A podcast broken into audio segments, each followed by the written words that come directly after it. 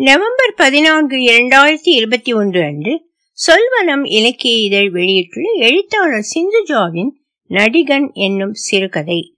ஒலிவடிவம் Saraswathi Thiagarajan Boston.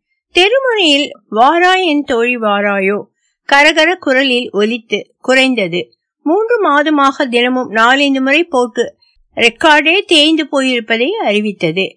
Talkies வண்டி வரும் முன்னே வாராயன் தோழி வரும் பின்னே என்று ஆர்சி பள்ளிக்கூட வாத்தியார் சூசை வாரத்தில் ஒருமுறை அந்த தெருவில் இருக்கும் ஆண் பெண் குழந்தைகள் அனைவரிடமும் சொல்லி புன்னகையை வசூலித்து விடுவார்.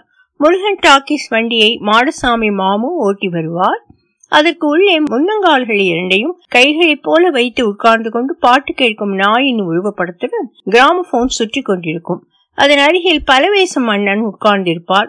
ரெக்கார்டு முடிந்ததும் அதை எடுத்து மறுபக்கம் போடுவது. அது முடிந்ததும் அடுத்த ஒரு தேய்ந்த ரெக்கார்ட் போடுவது. வண்டிக்கு பின்னால் ஓடிவரும் பொடியன்களுக்கு சினிமா நோட்டீஸ் தருவது என்று முக்கால் வேலைகளை பலவேசம் அண்ணாதான் கவனித்துக் கொள்வார். இது தவிர இரண்டு மூன்று பாடல்களுக்கு நடுவே அன்று டாக்கீஸில் ஓடும் படம் எந்தெந்த நடிகர்கள் நடிகைகள் நடிக்கிறார்கள் அவர்களுடைய பொய்யான வயசு என்ன சண்டை காட்சிகள் விவரம் கலர்படமா இல்லை கருப்பு வெள்ளையா என்ற விவரங்களையும் மைக்கில் சொல்லுவார். மைக் அவர் தொண்டைக்குள் அடைத்து கொண்ட மாதிரி குரலில் ஒரு கரகர. டாக்கிஸ் வண்டி வருவதை கேட்டு பெரியசாமி தட்டிலிருந்த கடைசி இட்லியை வாய்க்குள் அடைத்து கொண்டான்.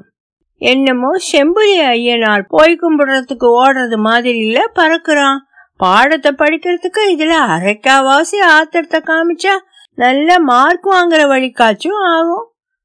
என்று அவன் அம்மா குருவமா கத்துவதை காதில் போட்டுக் கொள்ளாமலே வீட்டுக்கு வெளியே ஓடினான். அவன் வீட்டுக்கு இரண்டு கட்டிடங்கள் முன்னால் தான் வண்டி வந்து கொண்டிருந்தது.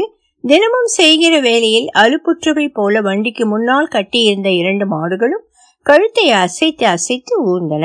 வண்டியின் பின்னால் சிறுவர் சிறுமிகள் கூட்டம் கைகளை நீட்டியபடி அண்ணே அண்ணே எனக்கு நோட்டீஸ் என்று குரல்களை எழுப்பிய வண்ணம் ஓடி வந்தார்கள்.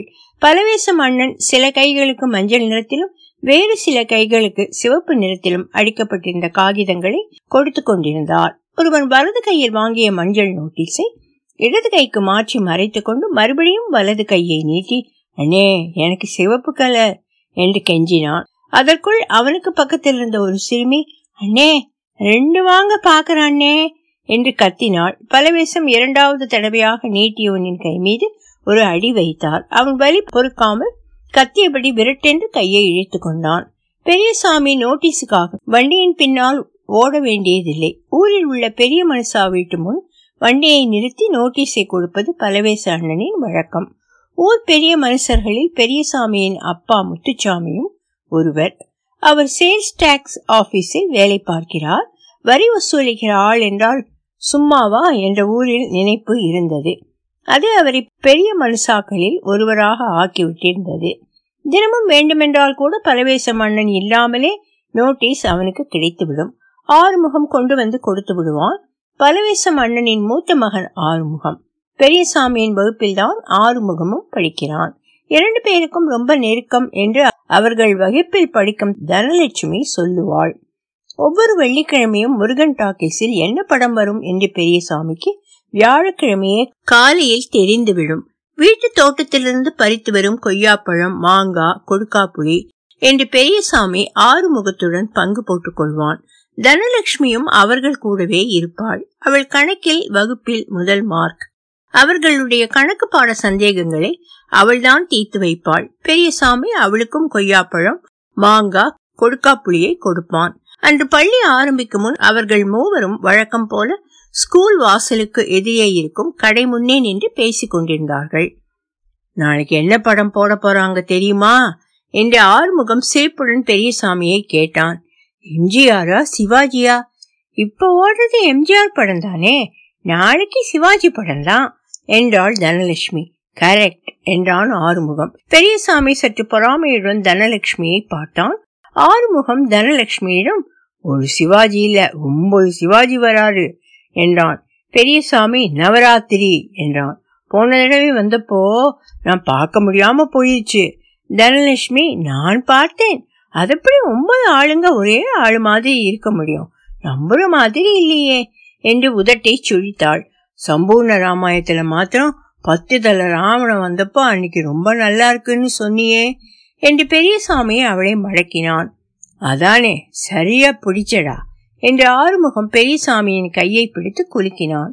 அது சாமி படம். என்ன வேணும்னாலும் கதைன்னு ரீல் விடலாம் அடிச்சு விடலாம். இது இப்ப நடக்குதுன்னு சொல்றாங்க. அதனாலதான் நம்புற மாதிரி இல்லைங்கிறேன் என்றாள் தனலட்சுமி. பெரியசாமி ஆறுமுகம் பக்கம் திரும்பி நாளைக்கு படம் பார்க்க போவோமா? என்று கேட்டான் பெரியசாமி. உங்க அப்பா கிட்ட நீ சொன்னேன்னா நம்ம ஜாலியா டிக்கெட் எதுவும் வாங்காமலே போயிடலாம் தரையில டிக்கெட் வாங்கிட்டு போய் உட்காந்தா முன்னால இருக்கிற ஆளோட தலை மறைக்கும். கஷ்டப்பட்டு மணலை குமிச்சு அது மேல உட்காந்து பார்த்தா தான் படம் தெரியும். உங்க அப்பா கூட போனா ஸ்டைலா சேர்ல உட்காந்து பார்க்கலாமே. ஆறுமுகம் பதில் ஏதும் சொல்லாமல் நண்பர்கள் இருவரையும் பார்த்தான். ஏண்டா பேசாம இருக்க? உனக்கு ஏதாச்சும் வேலை இருக்கா நாளைக்கு? என்று பெரியசாமி கேட்டான். அதெல்லாம் ஒண்ணுமில்ல. நாளைக்கு சினிமா பார்க்க போகலாம். ஆனா எங்க அப்பா கிட்ட கேட்க முடியாது. என்றான் ஆறுமுகம். ஏண்டா? அவர் திட்டுவாரா? ம் அவர் வீட்டில் இருக்க எங்களையே சினிமா பார்க்க கூட்டிட்டு போக மாட்டாரு. எங்க சொந்தக்காரங்க வரப்போ உங்க டாக்கீஸ் தானே உங்க தியேட்டர்லே வந்திருக்கிற சினிமாவுக்கு கூட்டிட்டு போங்கன்னு கேட்டா மாட்டேன்னுடுவாரு அப்படி முகத்துக்கு நேரம் சொல்ல முடியாத யாராச்சும் வந்தா அவரே டிக்கெட் எடுத்து கொடுத்து அவங்கள அனுப்புவாரு. மற்ற இருவரும் திடுக்கிட்டு கோரஸாக என்னது? டிக்கெட் எடுத்து கொடுத்து அனுப்புவாரா? என்று கேட்டார்கள். ஆறுமுகம் ஆம் என்று தலையை அசைத்தான். அவன் விளையாடுகிறானோ? என்று எண்ணி பெரியசாமி ஆறுமுகத்தை உற்று பார்த்தான். அவன் முகம் சீரியஸாக இருந்தது. அவன் சொன்ன விஷயத்தில் வலி அவன் முகத்தில் ஒட்டி கொண்டிருப்பது போல காட்சியளித்தான்.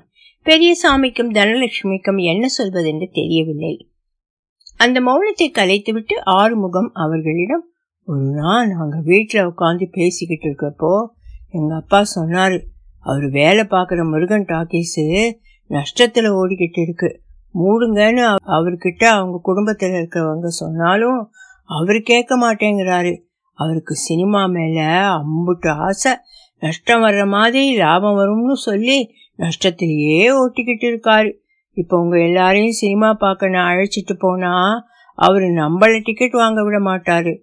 நாமளும் நம்ம சொந்தக்காரங்களும்னு ஒரு பத்து பதினஞ்சு பேர் ஒரு மாசம் ரெண்டு மாசத்துக்கு ஒருக்கா டிக்கெட் வாங்காம போனா நம்மாலே அவருக்கு நஷ்டம்தானேன்னு தான் நானும் போறதில்ல. மற்றவங்களையும் என் பேரை சொல்லிக்கிட்டு போக விடுறதில்லைன்னாரு. என்றான். அப்போது பள்ளிக்கூட முதல் மணி ஒலித்தது. அவர்கள் மூவரும் வகுப்பை நோக்கி ஓடினார்கள். முத்துச்சாமி படியெரிச்சலில் இருந்தார். அவரது அலுவலகத்தில் டைபிஸ்டாக இருந்த கோவிந்தராவுக்கு சில மாதங்களாகவே உடல்நிலை சரியில்லாமல் இருந்தது. இரண்டு நாள் முன்பு நெஞ்சுவலி அதிகமாக இருக்கிறது என்று மருத்துவமனைக்கு அழைத்து சென்றார்கள்.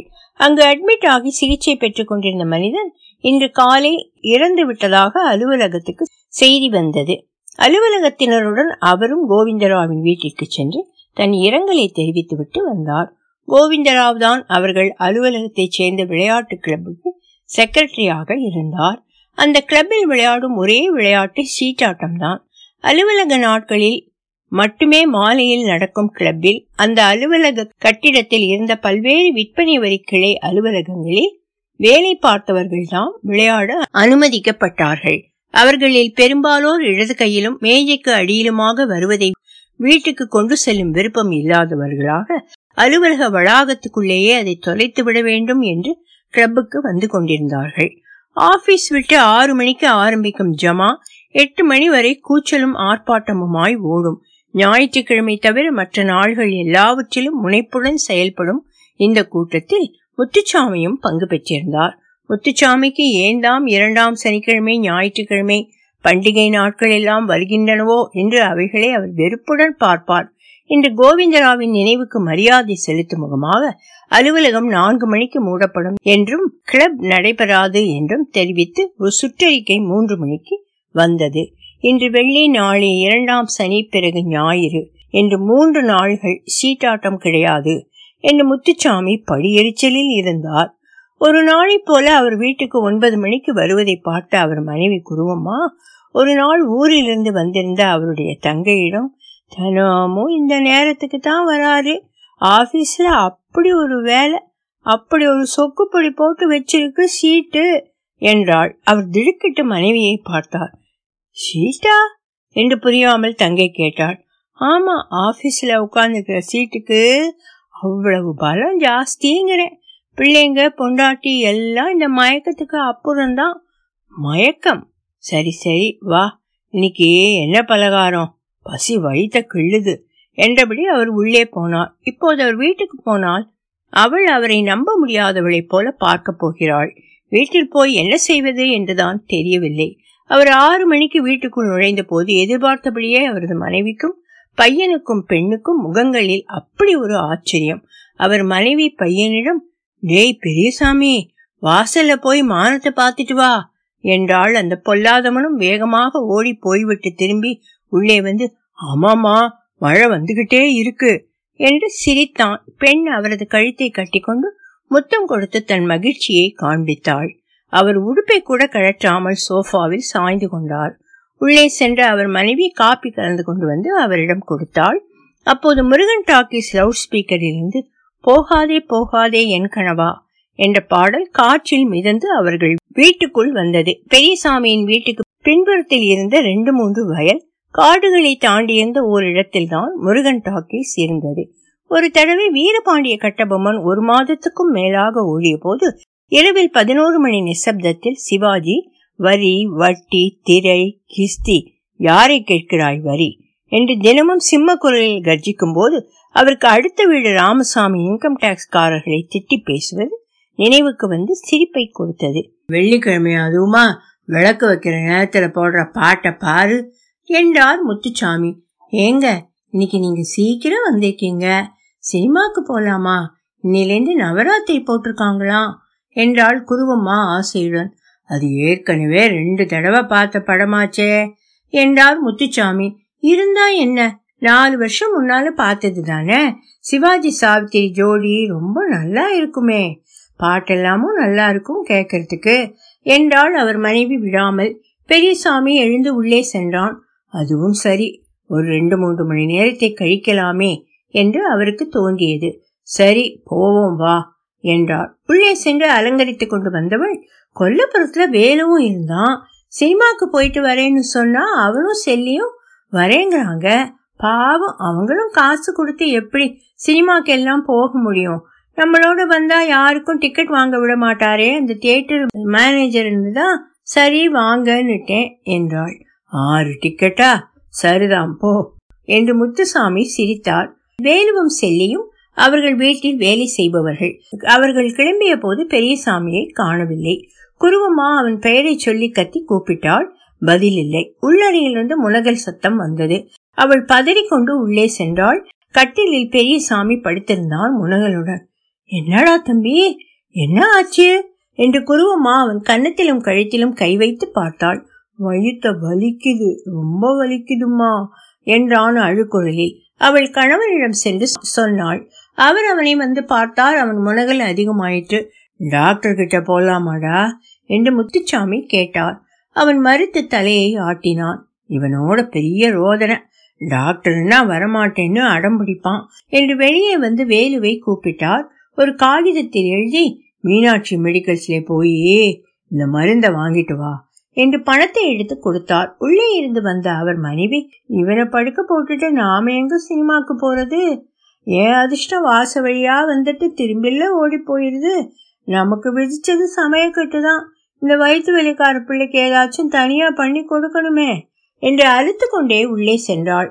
வேலு மருந்து வாங்கி கொண்டு வீட்டுக்குள் வந்தபோது யாரும் கண்ணுக்கு தென்படவில்லை. அவன் பெரியசாமி படுத்திருந்த அறைக்குள் சென்று பார்த்தான். கண்களை மூடி படுத்திருந்த பெரியசாமி நடமாட்டம் கேட்டு கண் விழித்தான். வேலு அவன் அருகில் சென்று கால் மணிக்கு முன்னால இறாலு வருவல் இருக்கு. உனக்கு தான் ரொம்ப பிடிக்குமே சாப்பிடுறியான்னு சொல்லி கேட்டப்போ வாங்கி வாங்கி சாப்பிட்டேன். இப்ப திடீர்னு வயிற்று வெளி வந்துருச்சா? சீமாக்கு எண்ணெய போக விடாம கெடுத்து போட்டிய சாமி என்று சற்று மலத்தாங்களுடன் பார்த்தான். ஒலிவடிவம் சரஸ்வதி தியாகராஜன் பாஸ்டன்.